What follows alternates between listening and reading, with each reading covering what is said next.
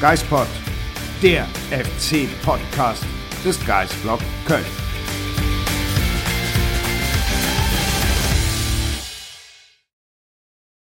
Der erste FC Köln hat es tatsächlich geschafft und ist in die zweite DFB-Pokalrunde eingezogen, obwohl der FC die Mannschaft ist, die eigentlich am häufigsten gegen unterklassige Clubs ausscheidet. Der FC hat es in Osnabrück gerade noch so vermieden, Sonja. Das war ein hartes Stück Arbeit. Und ich glaube, der FC hat auch einen weiteren Rekord eingestellt, indem er zum 55. Mal in seiner Pokalhistorie in die Verlängerung eingezogen ist und damit, äh, glaube ich, Hertha jetzt mit Hertha gleichgezogen hat. Ach, hau doch ab. Also, wir hätten uns die Verlängerung gerne gespart gestern. Ja, aber wir haben auch schon äh, im Auto auf der Hinfahrt gesagt, es ist so sicher wie das Arme in der Kirche, dass das in die Verlängerung geht und wir nicht vor Mitternacht aus dem Stadion raus sind. Ja, denn ich glaube, da teilen wir das Schicksal mit vielen von euch, die auch dort waren. Äh, wir sind alle sehr spät noch unterwegs gewesen gestern Nacht. Also wir nehmen den heute den Geistpot am Dienstag auf. Äh, und wann waren wir so irgendwann in Köln? Drei? Kurz vor drei, ja. Ja, das war spät, aber so ist das. Ähm, und äh, trotzdem haben wir ja ein schönes Ergebnis mit dem Gepäck gehabt. Ja, und wenn es so spät am Abend wird, kann es auch mal passieren, dass der Schuss von Jeff Chabot vom Außenpfosten ins Tor fällt, wie Marc Merten im Spielbericht geschrieben hat. Habe ich das? Oh, das ist mir, das ist mir gerade neu. Vom Außenpfosten ins Tor. Ja, das, das kann nur Jeff Chabot, muss man sagen. Der User Skippy hat uns darauf hingewiesen in den Kommentaren. das habe ich heute Morgen gesehen und natürlich korrigiert Marc dass er vom Innenpfosten ins Tor gesprungen ist. Aber ich dachte, ich werfe dich hier mal ins kalte Wasser und konfrontiere dich mit diesem unfassbaren Fehler. Mit dem äh, Fauxpas. Fauxpas dem, des Tages. Fauxpas des Tages nach dem Tor des Tages von Jeff Chabot. Und da sage ich nur Chapeau. Boah, okay. okay. das war sehr schlecht. Ich sag auch das noch, dass ich Luca Waldschmidt habe in der Aufstellung vergessen im Live-Ticker. Habe ich dann auch später korrigiert. Also wir alle machen Fehler. Es ist okay. Machen wir Fehler? Ständig und jeden Tag. Okay. Ja, ist ja richtig. Und ihr weist uns auch immer schön darauf hin. Vielen ja, ist Dank doch richtig so. Ja, richtig. Genau. Wir weisen den FC ja auch auf seine Fehler hin. Von ja, daher das ausgleichende ist, das ist Gerechtigkeit. Genau. 3 zu 1. Ja. Hätte auch einfach nur 1 zu 0 ausgehen dürfen. Aber da, dann ja. hat Luca Waldschmidt einmal richtig durchgezogen. Das stimmt. Und irgendwie war es ja dann tatsächlich so, wie man ein Pokalspiel gegen eine Mannschaft erwartet, die eine Klasse tiefer spielt. Die gibt nicht auf die spielt bis zum Schluss und ich muss sagen, sie hatte sich in der zweiten Halbzeit dieses 1 zu 1 auch verdient, auch wenn das zustande kommt, natürlich maximal unglücklich war für den FC. Man muss ja sogar oder könnte sogar so weit gehen, dass die sich auch den Siegtreffer verdient hätten, wenn der kurz vor Schluss noch gefallen wäre. Der, ähm, die zweite Halbzeit war einfach, die spielbestimmende Mannschaft war der VfL und ähm, da hat der FC einfach richtig Glück gehabt. Ich habe das tatsächlich in der Schlussphase so vor meinem inneren Auge gesehen, wie diese Bremer Brücke gleich explodiert und der FC wieder äh, die Segel streichen muss in Runde eins. Aber zum Glück ist uns das dann erspart geblieben und allen, die es mit dem FC halten. Aber wenn man sich die Statistiken anguckt, meint man nicht, dass der FC der Bundesligist und VfL Osnabrück der Zweitligist ist. Also ich habe mir die Statistiken wirklich nur ganz rudimentär angeschaut und habe mir sowas notiert wie ähm, Osnabrück hatte mehr Ballbesitz und eine bessere Passquote. Ja, das stimmt beides. Aber ich habe fast keine Statistik gefunden, in der der FC besser war. Osnabrück hatte mehr Schüsse, mehr Schüsse auf das Tor, hatte 6 zu 3 Ecken, das ist jetzt kein super krasser Indikator, aber kann man, finde ich, auch erwähnen. 57 zu 51 Angriffe, mehr Balleroberung und auch mehr Balleroberung in der gegnerischen Hälfte als der FC, also vielleicht sogar so ein bisschen mit eigenen Mitteln geschlagen geschlagen in Anführungszeichen natürlich, weil sie haben ja nicht gewonnen. VfL hat mehr Zweikämpfe gewonnen, defensiv wie offensiv, hatte mehr erfolgreiche Dribblings und ja, wie du sagst, mehr Ballbesitz und die bessere Passquote. Das ist, finde ich, schon überraschend, wenn ein Bundesligist gegen einen äh, gerade Zweitliga-Aufsteiger spielt. Der bis dato jetzt auch nicht die, äh, was, die Sterne vom Himmel gespielt hat in den ersten zwei Zweitligaspielen. Baumgart sagte danach ganz klar die beste Leistung äh, der Osnabrücker in dieser Saison bislang. Ja. Ähm, und man hatte schon das Gefühl, dass die genau wussten, wie sie dem FC wehtun konnten. Das in der ersten Halbzeit vielleicht nicht, noch nicht ganz geschafft haben, dann aber in der zweiten Halbzeit sehr wohl. Ich habe noch äh, herausgefunden, dass der VfL fast nur durch das Zentrum gespielt hat, 77 Prozent seiner Angriffe durch die Mitte eingeleitet hat. Ich weiß nicht, ob sie da mit Blick auf die Kölner Zentrumsbesetzung irgendwie eine Schwachstelle ausgemacht haben oder warum sie gar nicht über die Flügel gespielt haben. Aber das ist auf jeden Fall auffällig gewesen in den Statistiken. Also ich fand es spannend äh, zu sehen, wie, wie Baumgart ähm, agiert hat. Die ersten, ich hatte das Gefühl, in der ersten Halbzeit hatte der FC das Spiel eigentlich relativ gut im Griff, gerade so in den ersten 15 Minuten. Ich hatte nicht das Gefühl, dass Osnabrück wahnsinnig viel nach vorne machen konnte. Und dann hat Baumgart umgestellt von einem 4-1-3-2 auf einen 4-2-3-1. Und das war dann der Moment, in dem Osnabrück besser geworden ist. Und die haben selbst erst später wieder gesagt, sie sind, der FC ist wieder besser geworden, als sie wieder mit zwei Spitzen mhm. angelaufen mhm. sind. Ähm, und das Ganze wieder rückgängig gemacht hat. Ich weiß nicht, was dazu geführt haben könnte, dass Baumgart zwischenzeitlich umgeswitcht hat. Ähm, aber vielleicht war das auch ein kleines Zeichen an die Osnabrücker. Na gut, wenn der FC jetzt auf einen Doppelsechs setzt, irgendwas ja. äh, scheinen wir ja richtig zu machen. Oder äh, ist der FC vielleicht vorsichtiger an der Bremer Brücke? Ähm, also irgendwie, es hat mich ein bisschen gewundert. Ähm, und gut, dass es äh, ähm, noch mit einem blauen Auge ausgegangen ist. Ja, Steffen Baumgart hat die Frage auch nicht so ganz beantworten wollen hinterher auf der Pressekonferenz, warum er umgestellt hat. Also das blieb dann auch nach dem Spiel noch so ein bisschen offen. Aber du hast es gesagt, der FC hatte die erste Viertelstunde das Spiel eigentlich total im Griff. Und als dann das 1 zu 0 gefallen ist, zu einem psychologisch sehr, sehr guten Zeitpunkt kurz vor der Pause, denkst du eigentlich, okay, jetzt nimmt das Ding vielleicht seinen Lauf und der FC legt irgendwann das zweite nach aber die kamen ja komplett, ich will nicht sagen verunsichert und ich will auch nicht sagen passiv, weil Steffen Baumgart äh, das dann wieder zerreißt, aber irgendwie, sie kamen ja gar nicht mehr aus, aus dem eigenen Strafraum raus plötzlich. Also ich weiß noch, ganz am Anfang des Spiels habe ich auf die, ähm, auf die Videotafel geschaut und dachte, okay, das waren, ich glaube, sechs Minuten dreißig oder so und Osnabrück war bis zu diesem Zeitpunkt noch nicht zwei Meter hinter der ja. Mittellinie im Ballbesitz gewesen. Ähm, und der FC hat es komplett kontrolliert. Und ich habe das Gefühl gehabt, dass Davy Selke dem FC wehgetan hat, als der dann raus ist. Ähm, ich hatte das Gefühl, dass da irgendwas verloren gegangen ist mhm. ähm, beim FC. Ich weiß nicht, ob die dann gemerkt haben, oh, jetzt ist ihre große Torhoffnung nicht mehr da. Ähm, und damit sind sie irgendwie, also ich weiß nicht, ob das wirklich Selke war, aber sie sind dann danach lange Zeit nicht mehr klargekommen mit dem Osnabrücker Spiel. Was man ja auch sagen muss, Sages Adamian ist ja dann für Davy Selke ins Spiel gekommen, aber er ist ja ein komplett anderer Stürmertyp. Also dieses mit dem Rücken zum Tor den Ball annehmen, das ist ja gar nicht seins. Und ich finde, das hat man ihm auch ein bisschen angemerkt. Also ich freue mich total, dass er das Tor gemacht hat dann hinten raus. Aber die Position war dann schon nicht ganz die ideale für ihn. Und das zeigt auch ein bisschen gerade, finde ich, die Schwachstelle im Kader, neben ein paar anderen ähm, dass halt hinter Davy Selke gerade niemand ist. Also Steffen Tigges war noch nicht einmal im Mannschaftstraining, Florian Dietz ist wieder raus aus dem Mannschaftstraining. Da ist halt gerade irgendwie nichts. Und wir haben ja schon ein paar Mal darauf hingewiesen, es gibt eine Abhängigkeit von einigen Spielern, die einfach nicht ersetzt werden können. Selke ist so einer, wobei ich zumindest finde, dass die ähm, Hereinnahme von Uth dann später, ich glaube, mit Uths Umstellung kam es dann wieder auf diese zwei Stürmer. Mhm.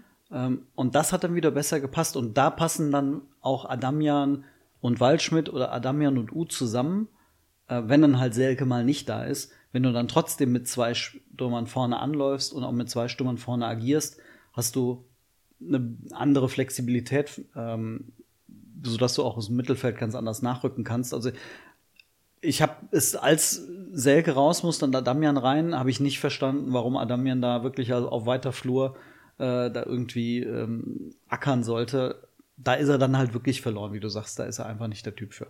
Ja, ähm, schön, dass du Marc Uth ansprichst und äh, wie gut das dann geklappt hat, als er reinkam, das sehen wir jetzt die nächsten Wochen dann erstmal wieder nicht. Das sehen wir erstmal wieder nicht. Äh, wir haben leider dann noch keine Informationen. Stand jetzt ähm, am Nachmittag, Dienstag. Ähm, wir wissen vom FC, dass die äh, Davy Selke, Timo Hübers und äh, Marc Uth wobei bei Übers weiß man nicht, ob er wirklich nochmal untersucht wird, aber äh, auf jeden Fall Uth und Selke mit Verdacht auf Muskelverletzungen in die Mediapark-Klinik kommen sollen, und zwar am Dienstagnachmittag und dann untersucht werden sollen. Vor dem Abend wird es keine Ergebnisse geben, wenn der FC sie überhaupt kommuniziert, aber es klang ja gestern, du hast mit Keller noch gesprochen, Ähm, es klang nicht so, dass zumindest bei Uth, äh, dass das schnell erledigt sein könnte. Ja, also bei Marc Uth geht man eher davon aus, dass da tatsächlich strukturell was kaputt gegangen ist. Ob das jetzt was Großes oder was Kleines ist, das wusste man einfach gestern noch nicht, weil er noch nicht in der Röhre war. Aber man rechnet schon, glaube ich, nicht mehr vor der Länderspielpause mit ihm. So klang das auf jeden Fall. Und bei Davy Selke ist, glaube ich, die Hoffnung, dass es nicht ganz so schlimm ist, weil äh, er vielleicht früh genug signalisiert hat, dass er raus muss, weil der Muskel gekrampft hatte. Ob das jetzt bis Samstagabend reicht, das sehen wir dann. Ja, zumindest, glaube ich, kann man bei Marc Uth sagen, wir sind irgendwie davon ausgegangen, dass er irgendwann im Laufe der, der Hinrunde sich wieder ans Team heranarbeiten wird. Äh, und dann ging es irgendwie dann doch vielleicht einen Ticken schneller, als man gedacht hat, oder zumindest hat man gehofft, dass er früher wieder da sein würde. Dann war er auch früher wieder da, aber klar ist er noch nicht fit. Und jetzt muss man wahrscheinlich einfach unterm Strich sagen, er wird im Laufe der Hinrunde erst wieder fit werden und belastbar werden. Baumgart hat es ganz, ganz klar gesagt, wenn du so lange raus bist, bist du muskulär einfach anfällig. Das hat sich leider direkt im ersten, wieder im Pokalspiel in der ersten Runde äh, in dieser Saison gezeigt. Ja, ist halt ein bisschen schwierig. Also er hat ja in manchen Testspielen mehr gespielt, als er jetzt an der Bremer Brücke gespielt hat, von der Dauer. Jetzt ist das natürlich von der Intensität in so einem hitzigen Pokalfight nochmal eine komplett andere Intensität wahrscheinlich, die so ein Spieler dann abspult und hat mehr Adrenalin im Körper. Aber es ist trotzdem extrem bitter. Ich würde jetzt auch nicht sagen, dass man ihn dann zu früh hat reingeworfen, Vielleicht ist das einfach etwas, was man einkalkulieren muss, dass das jetzt immer wieder passiert, nur jetzt ist er ja wieder raus, dann hat er wieder Rückstand, den er aufholen muss. Und irgendwie weiß ich nicht so ganz, wie man da jetzt auf den grünen Zweig kommen wird, aber ich hoffe, dass es halbwegs schnell geht. Vielleicht ist es dann wirklich, dass man, also jetzt ist der, glaube ich, der Pechfaktor dabei gewesen, dass vielleicht wirklich was kaputt gegangen ist. Ähm, und im Normalfall hätte man ihn vielleicht immer mal wieder ein Stückchen belastet und ein Stückchen belastet und versucht, über das Training heranzuführen. Gut, jetzt, äh, da können wir äh, einfach nur spekulieren, aber gehen wir mal davon aus, dass er erstmal ausfällt und hoffen wir, dass der FC es irgendwie schafft, ihn, äh, sagen wir mal, bis in den Herbst hinein äh, gut heranzubringen, sodass er vielleicht ab Spieltag 8, 9 auch wirklich eine Rolle spielen kann. Ja. Ähm, es war ja schon relativ klar ersichtlich, okay, Baumgart bringt ihn Ende der äh, regulären Spielzeit in dem Wissen, okay, du kommst erstmal rein, dann hast du zwei, drei Minuten, kannst mal gucken, wie es dir geht, dann hast du 15 Minuten und nochmal 15 Minuten. Normalerweise hätte das drin sein müssen. Er hat gegen Ajax 2 hat er äh, die ersten 30 Minuten durchgespielt. Aber wie du sagst, es ist halt Ajax 2 gegen die zweite Mannschaft äh, gegen die Knirpse ist es halt was anderes, wenn du sonntags morgens im Regen äh, in Höhenberg spielst und weißt, es geht um nichts. Ja. Äh, und dann spielst du halt an der Bremer Brücke. Im Übrigen sensationelle Stimmung. Wirklich. Ja. Ich, ich bin ein großer Fan von diesem Stadion und das hat richtig, richtig Laune gemacht. Schon im Grunde das erste Mal, als die, äh, die Fankurve der, der Osnabrücker schon vor dem Spiel Gas gegeben hat, da hat man schon oben gedacht, so, oh, okay, wird laut heute. Ja, vor allem da, ich weiß nicht, ob das auf allen Tribünen so ist, aber ich glaube schon, die, durch dieses Dach, dieses niedrige, wird das unfassbar laut. Ich meine Uhr hat mich die ganze Zeit darauf hingewiesen, dass ich mich in einer lauten Umgebung befinde und mich dem bitte nicht so lange aussetzen soll. Ich habe mich dem sehr gerne sehr lange ausgesetzt. Ja, ich glaube, das ging auch allen so. Ich glaube, ähm, auch was man so dann nachts noch von, von Fans gelesen hat in sozialen Netzwerken.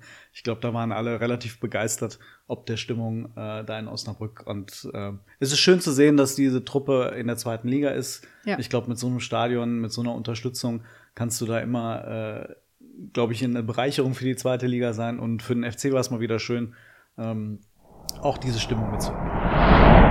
An dieser Stelle wollen wir euch nochmal auf etwas hinweisen, nämlich auf unseren Partner, das Phantasialand. Dort haben wir euch schon das Hotel Charles Lindberg und das Legenbau vorgestellt, aber es gibt auch noch ein drittes Themenhotel, und zwar das Matamba. Und Marc, dazu weißt du mehr. Ja, ganz genau. Unser Partner des Geistpod, das Phantasialand, hat eben drei Erlebnishotels und das Matamba ist eines davon. Wenn ihr mal Lust habt, in eine afrikanische Welt einzutauchen, äh, dann könnt ihr das im Matamba tun. Zum Beispiel in einem Safari-Zimmer übernachten oder einen Cocktail in einem äh, Dschungelgarten schlürfen oder beispielsweise einen African Barbecue, so einen richtigen Brei mal zu erleben wie am Zambezi River. Dann könnt ihr das im Matamba Und natürlich äh, habt ihr von dort sogar einen Blick auf die Black Mamba, eine der großen Attraktionen im Phantasialand. Und wenn ihr die natürlich direkt vor der Haustür im Hotel habt, dann würdet ihr die natürlich auch nutzen. Wenn das für euch interessant klingt, dann äh, klickt einfach in die Show Notes und ihr erfahrt mehr dazu. Und damit geht's weiter. Der FC gewinnt 3 zu 1. Ja. Äh, Tore durch Benno, den Kölschen Cafu Schmitz. Der kann nur Traumtore. Ja, und er hatte vorher in der ersten Halbzeit schon mal so einen Schussversuch. Und ich weiß, ich habe in Ticker geschrieben, ja, Benno klappt halt nicht immer wie gegen Leverkusen. Doch, Doch. geht schon auch nochmal.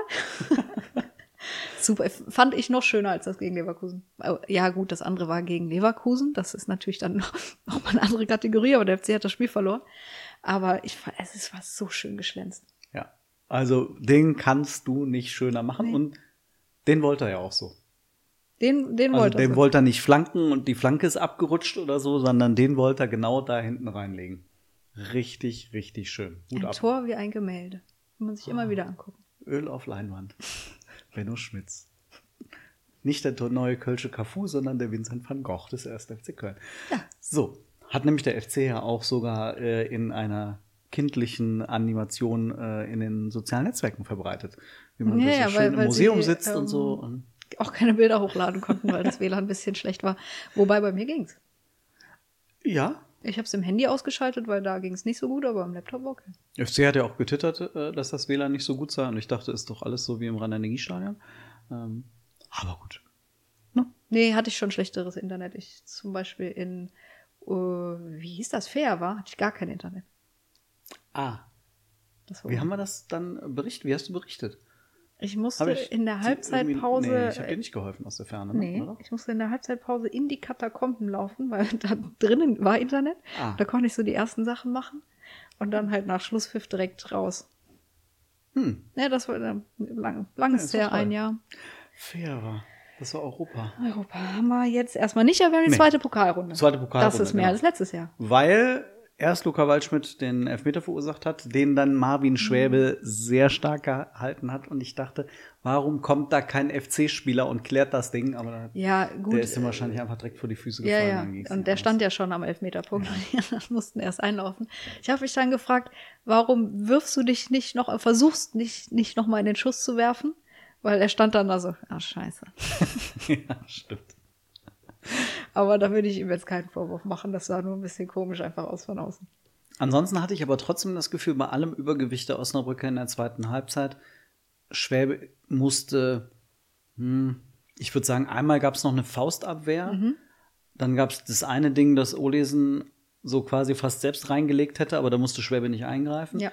Und ansonsten war es ein paar Flanken und das war's. Ja, also so eine richtige Großchance gab es von Osnabrück eigentlich nicht mehr. Und das muss man dann, dann schon sagen, das ist auch das, was Baumgart immer wieder betont. Selbst wenn Mannschaften überlegen sind, es ist ganz schwer für diese Mannschaften, sich Großchancen gegenüber, gegen den FC zu erarbeiten. Und die habe ich dann doch wieder eher beim FC gesehen, abgesehen von den Toren in der Verlängerung. Wenn ich an Martels Pfostenschuss denke, wenn ich an Selkes aus dem Ja, aber das war ja beides äh, innerhalb der ersten Viertelstunde, ersten 20 Minuten der ersten Halbzeit. dann, ja, erste Halbzeit, ja, stimmt. Und dann äh, Selke noch dieses Waldschmidt-Selke abgefälschte Ding. Ja, das war aber auch erste Auch noch Halbzeit. erste Halbzeit. Und dann gab es aber zwei Aktionen von Adamian, wo er beide Male den Ball nicht get so richtig Ja, getroffen stimmt. hat. Ja, ja, gut, egal. Ähm, und dann gab es zwei noch ganz schöne Tore in der Verlängerung. Ja, zuerst äh, sage es Adamian, ja, Mhm. das war das erste Tor. Leert Paccarada setzt sich schön auf der linken Seite durch, spielt in die Mitte. Und dann streiten sich da ja so, nee, scheiden sich die Geister, heißt es nicht streiten. Ich habe eben eine Grafik gelesen, dass das alle falsch sagen. Jetzt sage ich selber falsch. scheiden sich die Geister, ob das Abseits war oder nicht.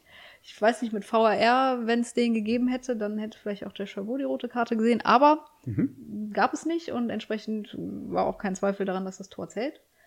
Sages Adamian hat es dann diesmal geschafft, aus kurzer Distanz den Ball über die Linie zu drücken und da sind wir alle sehr dankbar. Und das wird ihm mit Sicherheit gut tun. Ja, das Also- war jetzt kein supergeiles Tor, aber es gibt Nee. ihm Selbstvertrauen. Genau. Also völlig egal. Ich meine, ich hätte es auch Marc gut gegönnt, der da versucht hat, mit Mhm. der Hacke das Ding zu machen. Das wäre natürlich auch ein Traum gewesen in dem Moment, aber gut. Adamian äh, auch okay. Und dann macht's halt Chabot. Äh, erstaunlich gut mit seinem ersten Tor für den FC. Hast du auch in dem Moment gedacht, wo er ausgeholt hat, oh, jetzt schieß doch nicht? Ja, klar.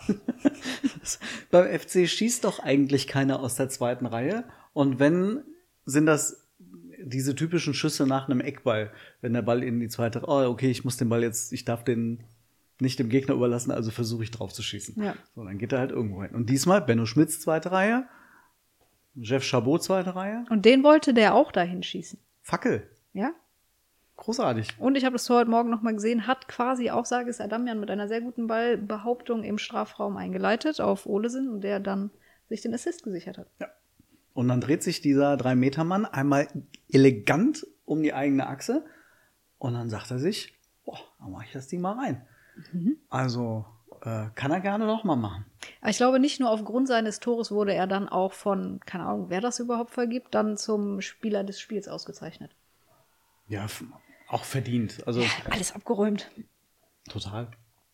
Also ich hätte es wirklich, ich, ich habe es ja auch nach dem Spiel auf dem Weg zum Auto, habe ich es gesagt zu, zu dir und unserem äh, Express-Kollegen, der mit dabei war, ähm, hatten wir irgendwie, ähm, da meinte ich, ich hätte mir vor einem halben Jahr nicht vorstellen können, dass äh, ich nach einem Spiel äh, nach Hause fahre und sage, Jeff Chabot ist mit Abstand der beste Innenverteidiger, den der FC in diesem Kader hat. Hätte ich im Leben nicht gedacht, dass der diese Entwicklung nimmt, dass der auch dieses Selbstverständnis jetzt an den Tag legt. Manchmal übertreibt das mir ein kleines bisschen, Ich wollte es gerade sagen, ja. aber muss schon sagen, Hut ab. Also, der macht das richtig gut. Wie haben dir die Neuzugänge gefallen?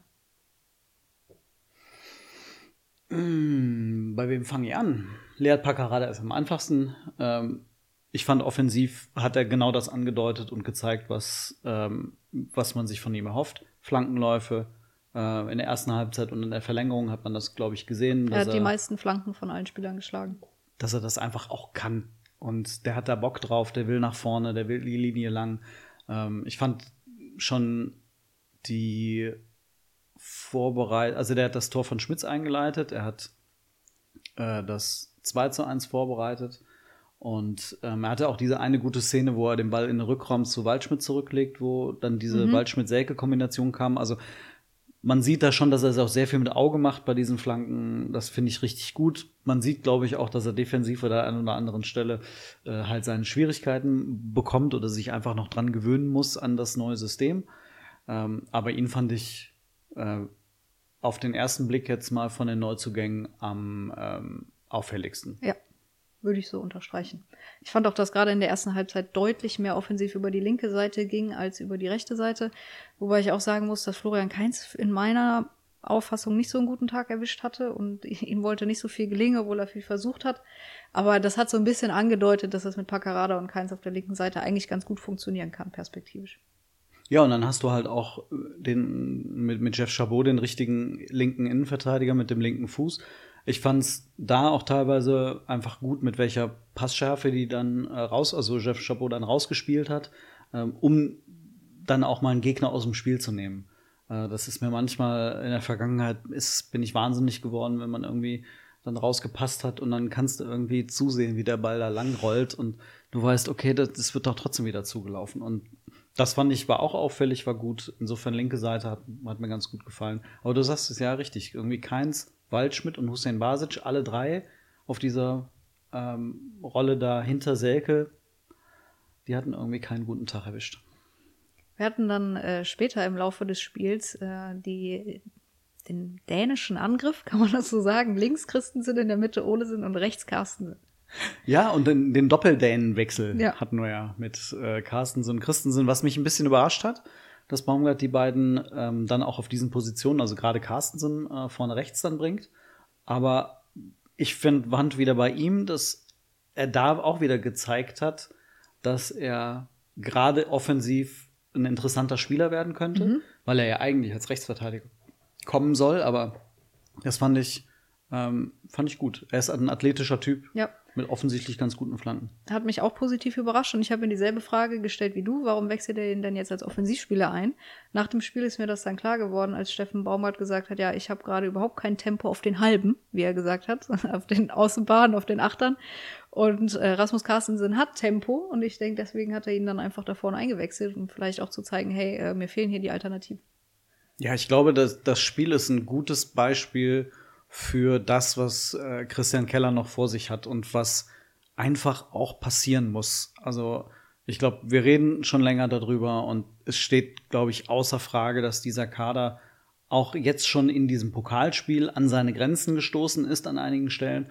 Und wenn jetzt wirklich noch ein, zwei Verletzte dazukommen, dann geht der FC halt ganz schnell direkt zur Saison auf Zahnfleisch und Baumgart fehlen dann an einigen Stellen genau die Spieler, die er eigentlich haben will.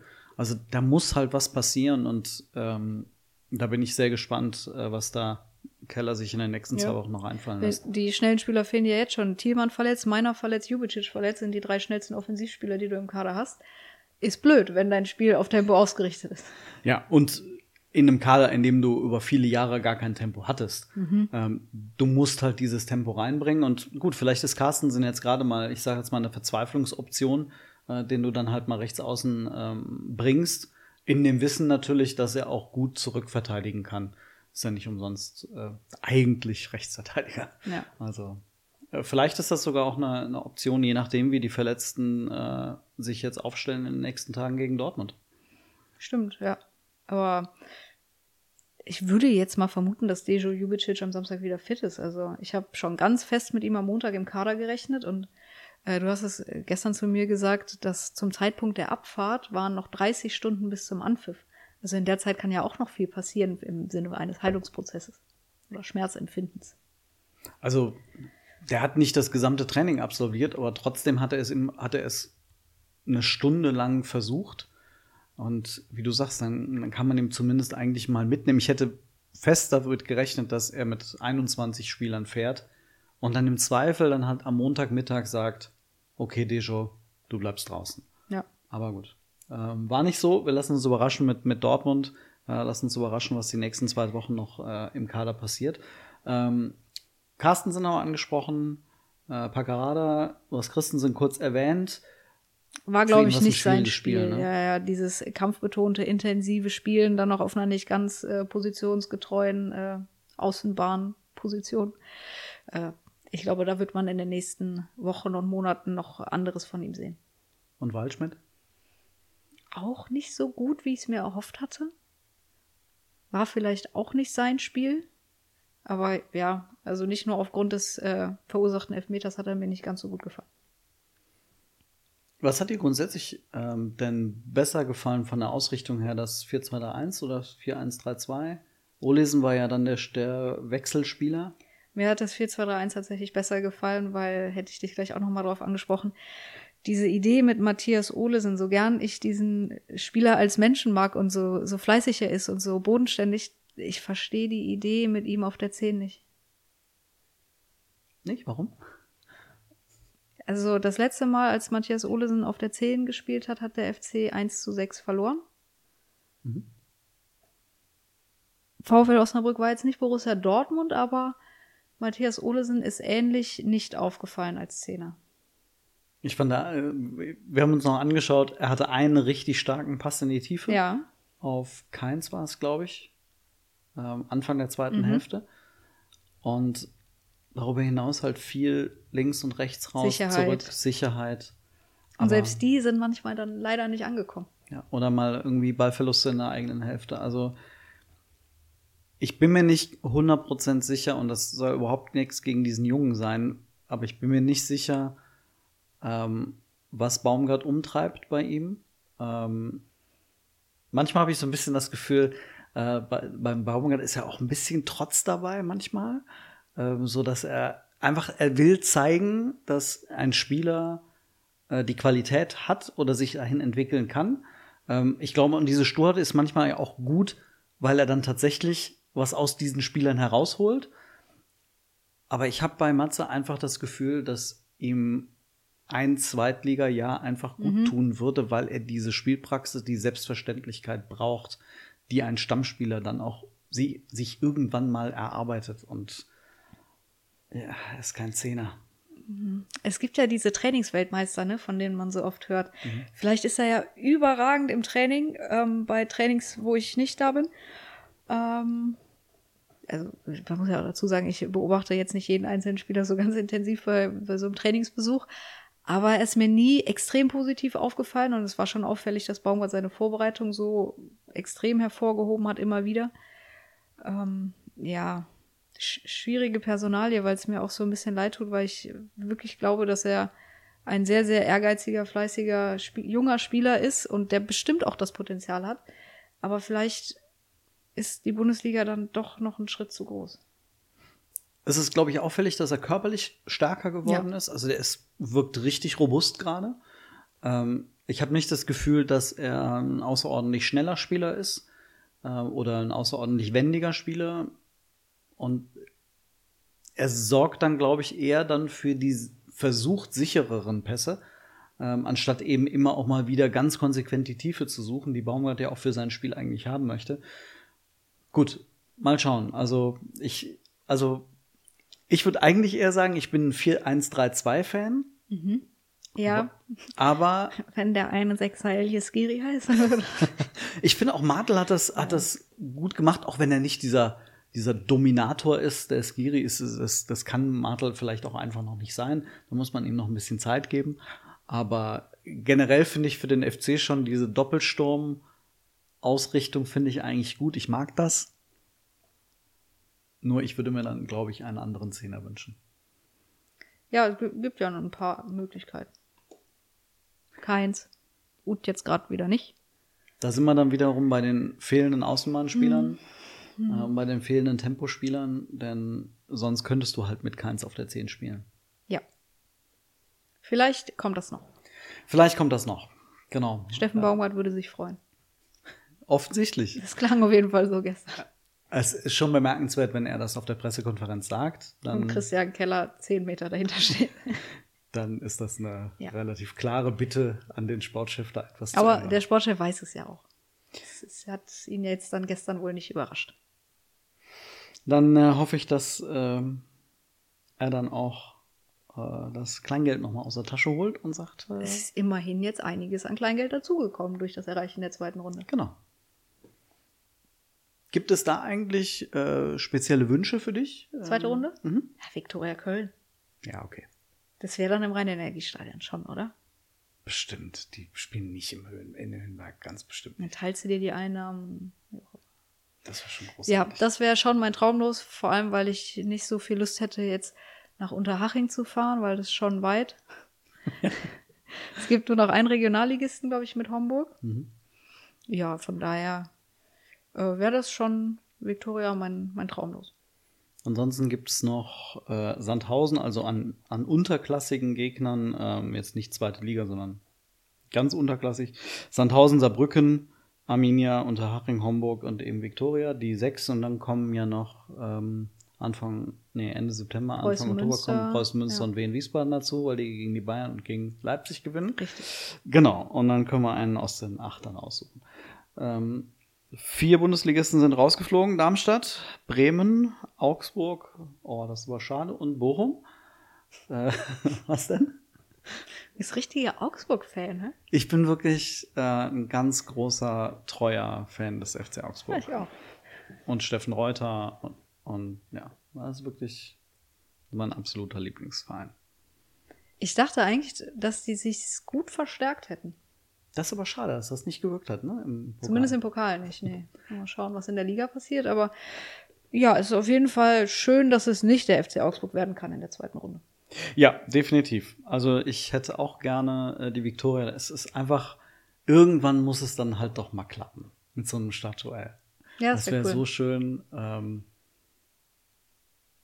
ja. Zweitliebster Wunsch, FC St. Pauli, auswärts. Ich hätte tatsächlich Homburg ansonsten gesagt, weil ich es einfach spannend fände. Willst mal ins Saarland fahren? Also einfach mal kommen. Äh, Jetzt nicht Saarbrücken, ne? Das äh, kannst du sein lassen. Ähm, ansonsten, ja, Pauli wäre halt geil. Ich will Klar. mal wieder nach Hamburg. Es ist irgendwie, ich, ich wünsche dem HSV nie den Aufstieg, aber dann denke ich immer, wenn sie aufsteigen, könnte man noch mal nach Hamburg fahren. Aber St. Pauli kann ja auch aufsteigen. Ja, stimmt. St. Pauli. In jeder Hinsicht. St. Pauli. St. Pauli. Ähm, vorher aber müssten wir nach Dortmund mit dem FC. Wie ist so dein wir? Gefühl? eigentlich gar nicht so schlecht. Also ich bin mir relativ sicher, dass es keine Niederlage mit fünf Toren Unterschied wird. Mhm. Dass es keine Niederlage wird, würde ich jetzt nicht so in den Raum stellen. Aber ich würde das auch nicht äh, als gegeben ansehen. Mir machen halt diese 30 Verletzten gerade ein klein bisschen Sorge. Ähm aber vielleicht hat dieser Pokalsieg jetzt dann einerseits gezeigt, wo es halt wirklich noch hapert und andererseits dann aber trotzdem dieses gute Gefühl gegeben. Hey, wir sind da rausgekommen, wir haben gewonnen, scheißegal. Äh, und jetzt kann die Saison starten. Und äh, ich glaube, äh, der FC wäre mit einem ganz anderen Druck nach Dortmund gefahren, wenn sie jetzt rausgeflogen wären. Das kann sein, weil jetzt kann der Saisonstart nicht mehr komplett in die Hose gehen. Das ist halt wirklich das Ding, ne? Wenn du halt, du blamierst dich und kriegst dann auf den Zeiger in Dortmund, dann hat, das ist halt Köln. Wissen wir alle. Dann kann es schon mal direkt in der zweiten Woche kurz ein bisschen ungemütlich werden. Und es ist ja nicht so, als dass danach das ganze Fallobst käme. Und deswegen finde ich es schon wichtig für den Kopf, dass der FC weiß, äh, die erste Runde ist überstanden. Und ähm, leider gibt es kein Heimspiel in den letzten zwei Jahren. Mhm. Äh, leider auch nicht gegen Mannschaften wie Schalke oder Hertha, die du dann auch mal äh, easy, nicht easy, aber die du dann gut besiegen kannst. Aber vielleicht ist dann ja auch der erste Spieltag zu, äh, noch gut für eine Überraschung und äh, die kann deine FC mal auf die Beine stellen. Ich wäre dafür. Und wir ich werden da sein. freue mich auf jeden Fall. Also ich finde, es gibt Schlimmeres, als Samstagabend in Dortmund zu spielen am ersten Spieltag. Mhm. Wie die Heimfahrt wird, schauen wir dann einfach mal. Das weiß ich nicht. Wird auf jeden Fall nicht so spät sein wie gestern Abend. Das hoffe ich. Das sollte nicht passieren. Ähm, wir wünschen euch dann auf jeden Fall jetzt erstmal, würde ich doch mal sagen, so eine schöne Woche Hm? äh, mit einem hoffentlich sehr schönen Spiel gegen Dortmund. Ähm, es werden mit Sicherheit viele, viele tausend von euch vor Ort sein, äh, wir inklusive. Und äh, nächste Woche sitzen wir wieder hier, Montag diesmal dann wieder. quatschen Ne? wir wieder. Und dann gibt es das erste Heimspiel gegen Wolfsburg. Wolfsburg. Aber das dann erst in einer Woche. Euch eine schöne Woche und mal gucken, vielleicht kommt ja noch ein neuer Spieler. Das wäre verrückt. Wirklich. Habt eine schöne Woche. Ciao.